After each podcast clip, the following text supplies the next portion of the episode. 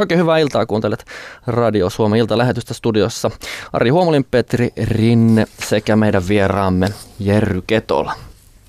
Jerry Ketola, kirjoitit Jaana Hautalan kanssa kirjan, tuoreen kirjan Selkäkipu ja mielenvoima. Miksi? Selkäkirja on aivan, niitä, jos keräät kaikki, niin joudut ostamaan monta metriä kirjahyllyä.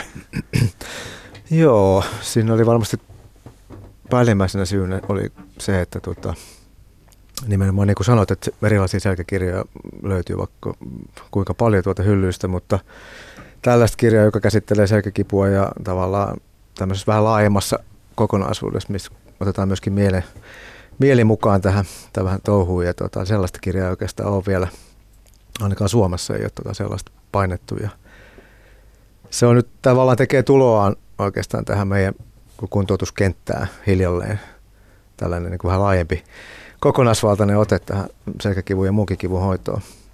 Se oli varmaan se yksi syy ja mä oon itse nyt opiskellut sitä viimeiset pari vuotta voi sanoa sille intensiivisemmin sitä puolta tavallaan sit sel- selkäkivun kuntouttamisessa ja tota, se on vienyt mut niin mukana oikeastaan voi sanoa ja mä oon tosi innoissani siitä ja, ja tota, oikeastaan urani parhaat, mä oon 25 vuotta, 26 vuotta tehnyt jo töitä ja tota, näitä töitä, niin niin kuin parhaimmat tämmöiset onnistumisen kokemukset oikeastaan tullut vasta nyt viimeisen parin vuoden aikana, kun mä oon pystynyt, osannut ja pystynyt laajentamaan sitä niin näkökulmaa siihen selkäkivun hoitoon. Ja tulokset on parantunut ja siitäkin mä haluaisin jakaa tätä tietoa sekä meille ammattilaisille että tuoda ihmisten tietoisuuteen, niin kuin, että alettaisiin miettiä myöskin näitä asioita vähän laajemmin ja syvällisemmin. Tämä ei ole mikään että selkäkipu on korvien välissä oleva juttu, vaan tota, sitähän se ei ollenkaan ole, kun perehtyy tähän aiheeseen, niin ymmärtää sen kyllä varsin hyvin. Niin me, länsimainen lääketiede on vähän ongelmallinen ainakin Suomessa siitä, että jos mulla ei ole puukkoa tuolla selässä, niin mulla ei ole mitään vikaa siellä.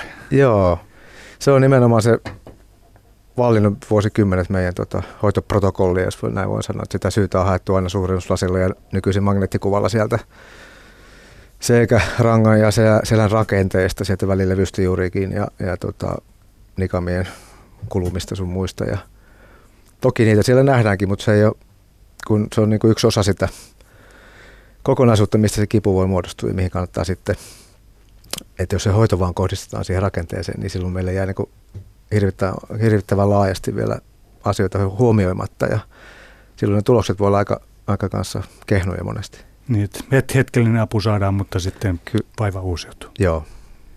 Sä oot ost- osteopaatti. Pistetään nyt tämä osteopaatti ma- maailman kartalle taas jälleen kerran, kun Joo. näitä aina, ost- osteopaatti siis, äh, sä mobilisoit niveliä.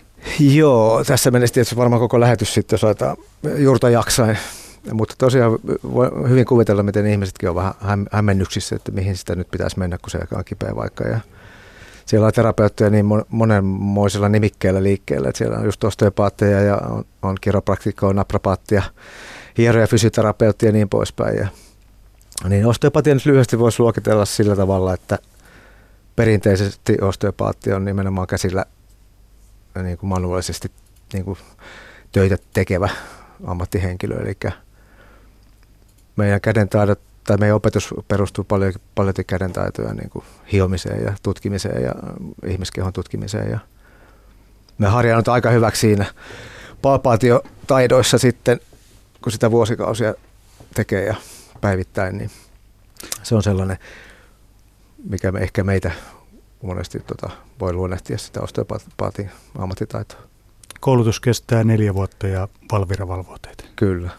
Samassa siellä valvontalistalla me ollaan fysioterapietteja ja hieroja ja kiropraktikkoja naprapaattien kanssa. Mä oon käsittänyt, että te, te, te teette aika vähän hoitovirheitä.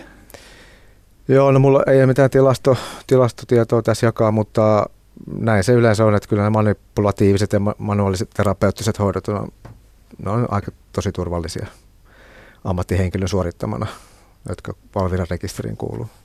Eli niissä ei, tämmönen, onko tämmöinen kivun aiheuttaminen, onko se semmoinen, mitä vältetään? Hoidon aikana? Niin. Joo, periaatteessa kivun aiheuttaminen hoidon aikana ei ole kyllä tarpeellista, eikä ei siihen aika pitäisi pyrkiä tavallaan, että kyllä sitä niin kuin pehmeämmillä otteilla pitäisi selvitä siitä hoidosta. Selkävaivat Suomessa, erittäin yleinen. Mä voisin tässä huutaa tuonne, että, että käsi ylös se, jolla ei ole koskaan ollut selkäkipeä. Ei, muutama ehkä käsi nousisi sieltä. Mm. Minkälainen tämmöinen ihminen on, jolla ei ole selkä ollenkaan kipeä? Onko hän vahva? Joo, tuo on hyvä kysymys. Mä oon tavannut, tavannut tuota, jossakin, missäköhän me oltiin luennoimassa varmasti tuo kirjaa tai jotain, niin me kysyttiin siellä sitten aina alussa tämä kysy, kysytään juurikin, että kuinka monella selkä kipeä ollut. Ja siellä joku sitten tuli sanomaan sen jälkeen, itse sen tilaisuuden jälkeen, että mulla ei ole koskaan ollut selkä kipeä. Ja sitten siinä pohdittiin hetki aikaa, että mistä kaikesta se voisi johtua. Ja, ja, ja sitten hänen kanssaan. Ja hän sitten siinä rupesi kyselemään vähän, että onko, mites, onko äidillä isällä tai ollut selkäkipeä. Että ei, ei sielläkään niin selkäkipua ollut. Ja, ja tota, tavallaan monesti kun ihmiset peilaa siihen genetiikkaan myöskin tuota selkäkipua, niin si- siihen tavallaan takeruu siihen kohtaan kysyä ihan alkuun siitä, mutta sitten no yleisesti voi ajatella, että sellainen ihminen on, saattaa olla myöskin hyvin onnellinen tai, tai, tai hyvin aktiivinen liikkuja tai, tai tuota, hänellä on hirveän hyvät sosiaaliset verkostot tai nukku, unelahjat on tosi hyvät ja eikä stressaa asioista. Eli mielikirkas. niin, se saattaa olla semmoinen kokonaispaketti, että ne on aika harvassa sitten tällaiset ihmiset, jotka, joilla on kaikki osa-alueet ikään kuin kunnossa. No selkäkivut ei ole, se ei ole suomalainen kansantauti, kuten joskus, joskus näitä kansantauteja luokitellaan. Tämä on maailmanlaajuinen ongelma ja kallis sellainen. Kyllä. Joo, sitten nyt jotakin tilastotietoja on, on nähnyt, niin tuota, se ei ole pelkästään nyt selkäkipu, vaan ylipäätään krooninen kipu. Jos puhutaan nyt kroonisesta selkäkivusta ja tällaista pitkittyneistä niin kiputiloista, niin ne maksaa yhteiskunnalle ja tietysti yrityksillekin sitten satoja miljoonia Suomessakin. Ja, ja tota, sanotaan tällaisena yleisenä, mitä on kuullut, niin krooninen kipu maksaa enemmän kuin syöpä, sydänverisuonitaudet ja diabetes yhteensä yhteiskunnallisesti. Eli se on, puhutaan ihan valtavista miljardeista euroista sitten ma- maailmanlaajuisesti ja Suomessakin sadoista miljoonista vuodessa. Ja tutkimus on tällä hetkellä siinä pisteessä, että me voidaan paljon vanhoja tämmöisiä myyttejä selkäkivuista, niin voidaan heittää roskikseen. Kyllä, sitä huimaa vauhtia tulee uutta tietoa liittyen just kipuun ja kivuhoitoon ja selkäkipuun muun muassa. Yle, Radio Suomi. Jerry Ketola, pistetään nämä yleisimmät selkäkivut nyt listataan. Top kolme, mitä ne ovat? Öö, tuota, tarkoitatko tuota, millä voitko vielä vähän laventaa tuota kysymystä? Et minkä tyyppisiä selkäkipuja? Mitkä ovat yleisimmät selkäkiput? Onko se ala, alaselkäkipu on ilmeisesti kaikista yleisin? Joo, kyllä alaselkäkipu on to, todellakin se, tota, joka helposti pitkittyy ja, ja toistuu ja, ja jää sellaiseksi vuosien, voi jäädä sellaiseksi vuosien niin kuin riesaksi. Toki niskakipu ihan yhtä lailla voi myöskin jäädä, että silloin puhutaan ihan tuolla pääkaulasta alaspäin olevalla kiputilalla siinä kaularangan alueella. Ja tuota, sitten tietenkin sitten sel, selkä on tietysti laaja, se voidaan jakaa tosiaan alempaan osaan ja sitten keskiosaan ja ylä sinne niskaan. Ja niitä kiputiloja voi esiintyä missä kohtaa tahansa, mutta tosiaan se alaselkäkipu on varmasti kaikista yleisin ja ehkä semmoinen tavallaan invalidisoivin niistä kaikista kivuista. Miten nämä lavat, niistähän puhutaan nyt jokaisessa ryhmässä tällä hetkellä, että miten sun lavat? niin, kyllä, siis, kyllä se just se ylä, lapo, lapaluiden tasolla oleva selkäkipu niin on myös todella yleistä ja ihmiset istumatyötä tekijät varsinkin tietää, mitä se on monesti ja se, se jäykistyy se yläselkä helposti kanssa ja tota, voi, voi tulla kipeäksi. Kaipaa liikettä. Voiko koko selkä olla romuna? No Harvemmin nyt, toki, toki voi olla, mutta vastaanotollekin esimerkiksi, jos miettii vastaanottotilanteita, niin varmasti tullaan jonkun tietyn kohdan sillä selästä olevan kipeä. Eli nä, asiakas tai ihminen pystyy näyttämään juuri, että mistä kohtaa se selkä on kipeä, onko se just alaselkä vai, vai lapaluiden välistä vai hyvinkin tarkasti pystyvät yleensä niin osoittamaan se alueen sitten. Että tus, aika harvoin nyt osoittaa sille, että jos niin koko selkä sitten mm. ihan tosi kipeä. Mutta te osteapuotet ja urheiluhierot, niin te olette aika, aika fakireja siitä, että kun se potilas makaa siinä tai seisoo teidän edessä, niin te pystytte laittamaan sormen siihen, että tosta sua sattuu. Mi- mistä, mistä sen pystyy lukemaan? No kyllähän siinä tietysti monesti auttaa, jos mennään sinne kudostasolle nyt miettimään, niin tuota, just se, että se ihminen toki itse pyydetään näyttämään, missä kohtaa se kipualue on ensinnäkin. Ja, tuota, ja sitten ihan palpa, palpoimalla niitä, niitä rakenteita voidaan sitten todentaa tämä, että missä kohtaa sitä niin tuntuu siihen palpaatioon sitä eniten sitä kipua. Kysytään ihan ihmiseltä, mitä tästä tuntuu. Ja sitten omilla sormilla toki tunnetaan myöskin ne kudos, kudosten niin eroavaisuudet sitten alue, alueelta, kun lähdetään palpoimaan. Onko, tuota, onko ihmisen selkä semmoinen, että jos se laitetaan tuosta selkärangan kohdalta poikki tällä, tällä tavalla pit, pitkäyttää suunnaksi, niin pitäisikö ne puoliskot olla samanlaiset? No jos katsotaan anatomian kirjoja, niin pitäisi olla, mutta kun me ei ole anatomian kirjoja, vaan me ollaan ihmisiä ja tota, siinä kohtaa se on vähän semmoinen, sitä ei kanta sille ajatellakaan oikeastaan ollenkaan, että me ollaan epäsymmetrisiä ja siitä ei meille yleensäkään mitään haittaa ylipäätään. Että harva meistä on tosiaan sellainen anatomiakirja mallioppilas, vaan tuota, hyvinkin epäsymmetrian saattaa olla, mutta siltä ei välttämättä ole mitään ongelmia eikä kipujakaan. Selkähän on, sehän pitäisi olla yksi ihmisen vahvimpia osia, eikö niin? Kyllä, ja se todennäköisesti sitä onkin. Mutta ehkä monet ihmiset ei sitä tiedä, tai ne ajatellaan ainakin, että se ei ole kovin vahva. Ja, ja, ja monesti sinne, tota, sitä ehkä tuntuu, että viime, viimeiset vuosikymmenen aikana, jos nyt voisi karkeasti heittää tuohon, niin voisi ajatella, että se selän, luottamus siihen selän vahvuuteen on tavallaan koko ajan vähän vähentynyt. Eli sitä niin epäillään koko ajan, että se on kauhean heikko tai ei luoteta siihen selkään, vaan pelätään, että se niin kuin hajoaa niin kuin tosiaan kuin kananmunan koori, vaikka ei se todellakaan nyt niin heikko missään nimessä. Ja tuota, se on semmoinen, mikä olisi hyvä tavallaan vähän valistaa, että ei se selkä ole niin heikko oikeasti. Että sitä, se on luotu käyttämistä varten ja sitä pitäisi käyttää ja, ja rohkeasti liikutella, ja, eikä vaan varoa tai säästellä. Siellä on isot lihakset ja hyvät nivelet. Joo, se on tosi hyvin tuettu, tuettu koko rakenneet.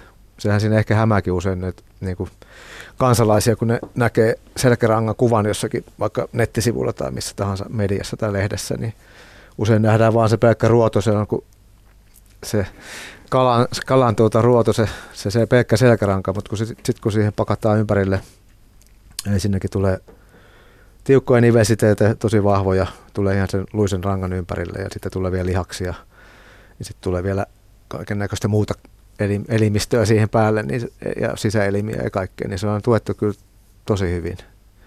Sitten sitä pystyy säätelemään vielä niin kuin paineen kautta, niin kuin alaselkä esimerkiksi tukevoittaa vielä sitä kautta. Ja, niin, niin se hämää ihmisiä monesti, että sit, se pelkkä ranka nähdään, sit, sehän näyttääkin heikolta, mutta jos katsoo sitä kokonaiskuvaa niin siitä kehosta, niin ei se olekaan enää niin heikon näköinen. No tässä kirjassa Selkäkipu ja mielenvoima, niin yksi Yksi osio, mitä luin mielenkiinnolla, on se, kun purat tässä sellaisia myyttejä, mitä selästä on olemassa. Ja yksi on tietenkin tämä välilevy, Joo. joka ei olekaan levy, vaan tota noin, esimerkiksi sinä olet sitä mieltä, että sen pitäisi nimetä ihan uudestaan. Joo, minä olen sitä mieltä ja aika moni, moni varsinkin noista tutkijoista on sitä mieltä myöskin. Ja tuota, että sehän on ikään kuin noissa just, juurikin näissä kaikissa kuvissa ja, ja tämmöisessä seikarankamalle, sehän näyttääkin kyllä tämmöistä levyltä tai kiekolta. Ja, tuota, ja ilman näitä tukirakenteita, kun me nähdään sitä pelkkää, pelkkää sitä rankaa, niin se voi tehdä sitten just sen näköisen, että tämä kiekko ei pysy tuolla välissä kovin helpolla, vaan se saattaa lipeillä ja lipsua niin kuin pois, pois sieltä välistä. Ja todellisuudessa se ei kuitenkaan pysty sieltä mihinkään niin kuin luiskahtamaan, joka on varsin yleinen kansan termi myöskin, että välilevy luiskahti mm. pois paikoilta ja, ja, ja sitä ei pysty tapahtumaan. Sen sijaan välilevy seinämästä voi lähteä työntymään massaa ulospäin, ja tuota, joka tapahtuu sitten noin, selittää noin 5-15 prosenttia selkäkivusta vaan. Eli tuota, siihen voisi alkaa suhtautua siihen välilevyyn sillä tavalla, että se on erittäin hyvin suojassa oleva rakenne nikamien välissä, joka mahdollistaa selkärangan liikkuvuutta – ja toimii jonkun, jonkun näköisenä myös iskuvaimentimenä selkärangalle ja, ja, ja tuota, erittäin harvoin sieltä mitään pursua ulos tai työntyy ulos. Voiko se pullistua? Se voi pullistua tosi harvoin, just se 15 prosentin selkäkivusta kohdalla arviolta. Ja, tuota, ja siinä semmoinen vielä puoli kyllä niissäkin sitten, että niistä onneksi aika suuri osa menee ajan kanssa paranee, kun menee ohi se, se pullistuma häviää tai pienenee sieltä. Ja, eikä se aina paina edes hermoa, vaikka se pullistuisikin. Ja niitä nähdään just niin kuin oireettomilla ihmisillä, joilla ei selkäkipua ollenkaan, niin jos menee magneettikuviin, niin me voidaan sillä nähdä tuota välilevyn pullistumia, erilaisia muuta rappeumamuutoksia, joita välilevyyn liittyy, niin, mutta selkäkipua ei välttämättä ollenkaan ole. Et sekin on todettu nyky, nykytutkimuksella. Miksi haluaisit ristiä tämän välilevyn? Mikä se voisi olla? Ää, pff, mikähän se olisi parhaiten kuvassa sitä. Se olisi semmoinen hyvin kimmoisa, elastinen, ää, taipuisa. Onko se kanava? Se ei ehkä se ihan kanava ole sitten, mutta se tavallaan se... Mollukka. Se mollukka vaikka sitten joo, että, että välillä levy se nyt ei ainakaan sitten ole, että tuota, siitä voitaisiin nyt alkaa puhumaan vaikka sitten. Tavallaan se voi olla tämmöinen sidekudoksen muodostama ö, pehmike, joka on tota, kahden nikaman välissä. Jos ajatellaan selkäkipuja, selässä on siis hermoja lihasta ja näitä nive, niveliä. Onko ne on kaikki mahdolliset selkäkivun aiheuttajat? Joo, toki niistä voi lähteä sitä, sitä sellaista, puhutaan tämmöistä no, nosiseptiivisestä ää, impulssista, joka lähettää keskushermostolle tietoa meidän rakenteesta. Ja selkärangassakin toki näitä, näitä hermopäätteitä on, jotka viestittää meille koko ajan tavallaan sen selkärangan kudosten, lihasten nivesiteiden, välilevyjen niin kuin tilasta, että mikä siellä on se tilanne. Mutta tosiaan niin kuin sanoin äsken tuossa, niin, niin, niin voi olla täysin oireettomia myöskin tällaisia löydöksiä siellä selkä, selkärangan ympärillä ja ihmiselle ei ole välttämättä kipua ollenkaan. Ja, ja tällaisessa akuutissa kivussa, e, tota, jossa e, yhtäkkiä alkaa selkäkipuja, vaikka kenties tehdä jotakin liikettä vaikka nostaessa tai kumartaessa, niin on todennäköistä, että se, se kipu lähtee, saa niin kuin alkunsa sieltä selän ympärillä olevista juurikin näistä rakenteista. Eli ehkä tyypillisimmin se voisi olla kuitenkin lihas, lihasperäinen se selkäkipu siinä akuuttivaiheessa, tai sitten se voi tulla sieltä nivelen ihan niistä kapselirakenteista tai nivesiteistä – ja sitten tosiaan sen välilevy ulkoseinämästä, jos sinne tulee iso vääntö, niin se saattaa myöskin tavallaan ikään kuin venähtää ja sitten lähettää tällaista impulssia keskushermostoon ja ihminen kokee sitten, sen, sen tuotoksena voi syntyä kipua. Näin aku, akuutisti. Sitten on se, mistä ihmiset puhuvat, on hermopinne. Joo, hermopinne on sitten pahimmillaan sieltä välilevy, sitä massaa voi, voi pullistua niin paljon sieltä, joka menee sinne hermokanavaan asti ja painaa sitä hermoa ihan niin kuin konkreettisesti, eli aiheuttaa tällaisen hermon pinnetilan sinne, joka, joka myöskin tosiaan sitä, riippuu siitä vakavuusasteesta, siihen kliinisesti voidaan tutkia, että mitä se niin vaikuttaisi lääkärissä tai muulla sitä tutkitaan, että onko siinä aihetta nyt niin kuin välittömiin toimenpiteisiin tai magneettikuvauksiin, mutta useimmiten nekin tosiaan paranee, ne välilevyn pullistumat.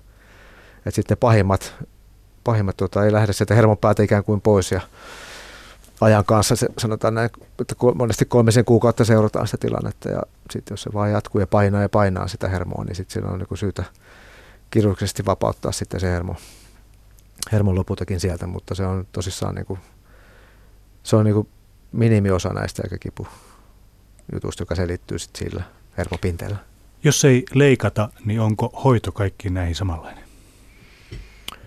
Öö, joo, jos nyt ajatellaan, että vaan pieni osa leikataan, eli meillä on sitten se niin kuin 5-10 prosenttia, 15 prosenttia, jota joudutaan sen, vaikka sen pullistuman takia leikkaamaan, niin tuota, öö, se hoito sitten sille loppuosalle, tuota, jota ei leikata, hmm.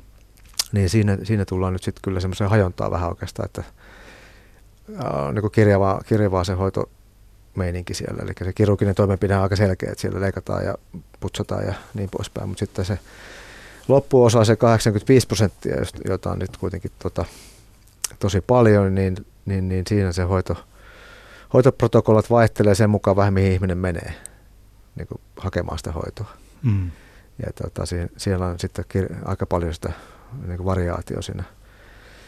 Ja, ja, ja, ja silloin puhutaan tällaista epäspesifisestä selkäkivusta oikeastaan, kun siellä ei ole mitään semmoista spesifiä äh, vikaa todennettavissa. Ja siellä, siellä, siellä on sitten nyt näitä uusia tutkimuksia tavallaan, mikä, mikä mukaan just tuossa kirjassakin kirjoitettiin, että mihin se, mihin se suuntaus tavallaan on ehkä menossa tässä just epäspesifien selkäkipujen hoitamisessa. Ja jos tämmöinen kokonaisvaltainen ote olisi niin kuin se, joka äh, tutkimuksienkin mukaan nyt nä- alkaa näyttämään siltä, että sillä saadaan pitkäkestoisempia tuloksia kuin näillä ehkä aikaisemmilla käytetyillä menetelmillä. Eli onko tämä nyt sitä, että ruvetaan suhtautumaan siihen kipuun eri tavalla? Joo, se on yksi, mikä kuuluu tavallaan siihen sellaiseen uuteen tavallaan aaltoon, jos voi sanoa näin, siihen kuntoutukseen, mitä on nyt ollaan nähty tässä ja itse on viemässä kanssa eteenpäin. Ja, ja, ja meitä on nyt sitten joukko, joukko muitakin terapeutteja täällä Suomessa, jotka lähtee, on lähtenyt tavallaan tämmöistä vähän laajempaa näkökulmaa ottamaan siihen. Ja tavoitteena on saada se ihmisen selkäkipu tavallaan heidän omaan hallintaansa ja lisätä sitä ihmisen niin kuin pystyvyyden tunnetta siihen selkään liittyen. Ja siihen liittyy just tämä uuden tyyppinen ajattelu, mitä kipu, kipu voisi niin kuin alkaa päivittämään, jos voisi sanoa, että, että, että jos ajatellaan, että niitä selkäkipuja ei selitä selän rakenteessa olevat niin kuin vauriot tai rappeimmat tai kulmat kuin pienellä osalla väestöä, niin, mutta kaikki oikeastaan ajattelee kuitenkin, että se selittää juuri mun selkäkipua tämä rappeema tai muu, niin silloin ne hoitotulokset voi olla aika lyhyitä, jos aletaan vaan niin tavallaan ikään kuin mobilisoimaan sitä selkää ja saadaan tai hieromaan tai saadaan niin semmoista lyhytaikaista helpotusta sinne. Mutta sitten jos lähdetään laventaa sitä vähän, mistä kaikesta kipu voi tulla, muustakin kuin siitä pelkästä rakenteellisesta asiasta, niin päästäänkin jo seuraava askel eteenpäin ja, ja, ja siitä tullaan siihen pidempiaikaisiin tuloksiin sitten, että – ihmiset osaa suhtautua siihen kipuun vähän, ymmärtävät paremmin, että okei, että mulla on sitä rappeumaa ja kulumaa siellä selässä, mutta ei se haittaa. Mä pysyn liikkeessä ja mä en mene tavallaan panikoi sitä selkää ja, ja on aktiivinen ja, ja, ja ikään kuin heittäydy siihen sen tota, armoille, sen selkärangan rakenteiden armoille, vaan, ajattelee, että tota, se on tänä päivänä siitä pitäisi ajatella ehkä sillä tavalla, että selkäranka se on yhtä kuluvaa osaa kuin mikä tahansa muukin meidän nivel tai sorminivelessä voi olla paksuntumaa tai kulumaa tai niverikkoa tai, tai, tai kasvoissa voi olla ryppyjä tai hiuksissa voi olla harmautta, niin me myöskin kulutaan sieltä sisältä päin. Voisi tavallaan suhtautua ehkä siihen myöskin samalla tavalla, että se kuuluu ikään, ja, mutta se ei tarkoita sitä, että se on lopuelämän kipu. Niin pitääkö kipua sietää? Joo, pitää kipua sietää tietyllä tavalla siis, no, no sekin on hyvin semmoinen kysymys tietenkin, että se Toiset sieltä enemmän Se on hyvin vähemmän. subjektiivinen niin kokemus tietenkin. Meillä kaikilla on se, siitä löytyy tutkimuksia vaikka, että ihmisillä on altistettu saman, samanlainen ärsyke vaikka tälle iholle. Ja sitten on pyydetty antamaan siitä tällainen kipuarvio asteikolla nollasta kymppiä. Ollaan nähty hirveätä, hirveä erilaista variaatio siinä, tuota, tai suurta variaatio siinä, että vaikka sata ihmistä saa sen miinus 20 asteisen kylmän tota, metallitangon tuohon käteen ja sitten pitää ilmoittaa joku lukema siitä kivusta, niin siinä nähdään hirveän haja, iso hajonta, eli se on hyvin subjektiivinen se kivun, kivun kokeminen ja, ja tota, se tekee sitä vaikea lähteä niin kuin sillä tavalla mm. luokittelemaan. Niin kuin. Saako käydä puranapurkilla?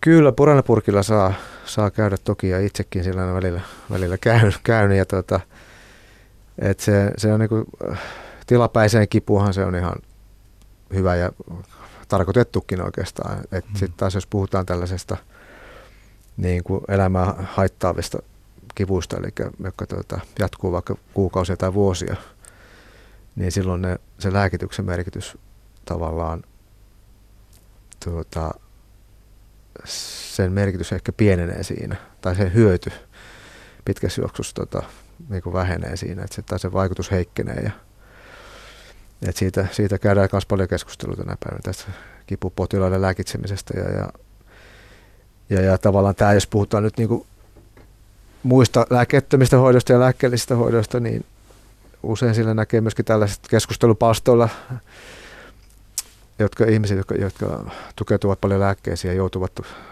syömään pitkä, pitkä, pitkä, pitkiä aikoja lääkkeitä, niin että nämä lääkkeettömät hoitomuodot ei tavallaan ole millään tavalla niin kuin poissuljettuja siinä rinnalla, vaan tuota, se ei tarkoita sitä, että joko tai lääkkeettömät mm. tai lääkkeelliset hoidot, vaan kyllä niitä kannattaa, se pitääkin varmasti monesti kombinoida sitten ja lääkärin kanssa keskustella, että mitä tässä kannattaa niin kombinoida nyt ja miten. Ja. Mutta kyllä viimeaikaiset tutkimukset, itsekin seuraan tutkimusta tosi tarkkaan ja lueskelen, yritän pysyä ajan hermolla ja että tästä opioidit on myös kuuma peruna keskusteluaihe ja tuota, niiden käyttö on hirmu, hirmuisesti lisääntynyt viime, viime vuosina tai vuosikymmenen aikana ainakin varmasti ja varsinkin niin Suomessa kuin maailmalla, että tuota, sieltäkin on tullut aika paljon uutta tietoa sitten kuitenkin tutkimuksia kautta opioiden tuota, pitkäaikaiskäytöstä, jossa sen, sen teho on todettu olevan aika heikko sitten pitkässä juoksussa ja parhaiten se toimii myöskin akuttiin selkäkipuun ja mutta sellaisen ehkä vuosikausien opioidien syömiseen voi liittyä sellaista tavallaan toleranssin nousua, eli se, tuota, se sama annos ainakaan ei enää sitten riitä ja sitä pitää nostaa ja nostaa. Ja varsinkin siinä vaiheessa kaikki muutkin konstit kannattaa ottaa käyttöön. Yle, Radio Suomi. Studiossa Ari Huomolin, Petri Rinne sekä meidän vieraamme Jerry Ketola nyt näitä muutamia, vi- poimimme muutamia viestejä. Pyysin nimimerkkejä, niin täällä on oivallisesti nimimerkitön. Kerran eräällä toimistotyöpaikalla oli 150 naistyöntekijää istumassa pöytiensä äärellä päivät pitkät. Kaikilla jotain selkeä ja hartiavaivoja, paitsi yhdellä. Ja alettiin ihmetellä, mikä vika, öö, kun tämä yksi on kivuton. No, tätä yhtä yksilöä alettiin vakoilla ja sitten havaittiin, että hän siinä tuolissa ollessaan teki koko ajan jonkinlaista liikehdintää ja täten hän oli vapaa kivuista. Ää, niin, mitä sanotaan. Eli, eli sitten tämmöisiä nostettavia pöytiä ja liikkumista liikehdittäen keppiuppaa, kaikkea muuta palloa. Toinen viesti. Henkilöllä on ollut kipeänä selkä 10 vuotta. Isias-tulehduksena hoidettiin ja sitten hän on vahvoja kipulääkkeitä napsinut. Ongelma löytyy lopulta selkärangan hermokanavassa. Siellä oli rustottumaa ja alkanut kasvamaan sisäpuolelle ja se on painanut siellä hermoon aika ajoin ja vienyt jaloista tunnon. Tämä on sitten leikattu ja yhtään kipuja ei sen jälkeen ole ollut. Hän on kiitollinen, että hän vaati niitä tutkimuksia eikä vaan ottanut reseptillä nappia ja mennyt kotiin. Hannu on laittanut viestin vuosia sitten todella hankala alaselän kipu. Sitä hoidettiin useampaan kertaan, muun muassa fysikaalisella hoidolla. Syylliseksi paljastuivat bussikuskin jalat. Näin sen kuvasi kivun syyn diagnosoinut lääkäri. Siis etureidet olivat jumissa ja vetivät selkää kasaan, saaden näin aikaan ison kivun alaselässä. Hoitona oli jalkojen venytys kylkiasennossa lattialla. Alempi jalka ponnistaa seinään, ja ylemmän jalan nilkasta kiinni pitäminen, jalan taivutus taaksepäin. Tätä hoitomuotoa Hannu on käyttänyt säännöllisesti ja kivut ovat pysyneet poissa. Bussikuskeilla tuolle ihan uusi termi kyllä mulle. Ootko törmänyt? En, en ollut kyllä kuullut aikaisemmin. Että. Tota noin, otetaan siis, lupasin tuossa yhden elävän, elävän esimerkin. Se elävä esimerkki on minä. Innostuin tänä aamuna hiihtämään, kun hiihtokelit olivat sellaiset kuin olivat ja kävin 10 kilometriä hiihtämässä ja huomasin siinä itse asiassa jo puolessa välissä, että vasen puoliskoni alkaa olla jo ihan finaalissa, että oikea puoli olisi jatkanut, mutta vasen puoli sanoi, että nyt kotiin. No hiidin sen lenki sitten loppuun siitä vielä, mutta kyllä vieläkin on vähän semmoinen olo, että, että, että vasen puoli on eri, eri paria kuin oikea puoli. Onko tota, mitä mä teen? Joo, hyvä kysymys ja aika tyypillinen tuollainen tuota, tilanne, kun ihmiset tulee vastaanotoille esimerkiksi, että on, on tehty jotakin ehkä kausiluontoista, en tiedä miten paljon olit jo ehtinyt hiihtää ennen tätä. No tätä. Se, oli, tämä oli ensimmäinen kerta siis kahteen vuoteen. Niin, mm. ja just jos ajatellaan sitä niin määrää ja kertamäärää tavallaan, niin se voi olla, että se oli vähän liian paljon näin kahteen vuoteen ajateltuna, niin tuota, olisi kannattanut ehkä hiittää se viisi kilsaa vaan ja, ja sitten men, ollakin jo maalissa ikään kuin siinä, että se, siinä vaan todennäköisesti kudokset, lihakset tuota, yhtä, yhtäkkiä niin saaneet vähän liikaa rasitusta ja uudenlaista, erilaista pitkään aikaa ja sen takia ne vähän ärtyy ja varmasti menee ohi ihan, ei tarvitse huolestua siitä, eli voit olla, vähän pysy, pysy liikkeessä ja liikuttele itseäsi ja venyttele ja, ja menet sitten uudelleen hiihtämään. Kyllä. Kirjassa puhutaan paljon placebo-vaikutuksesta, eli siitä, mitä meidän ihmisten mieli saa aikaan. Joo. Se, tota, se on vahva lääke.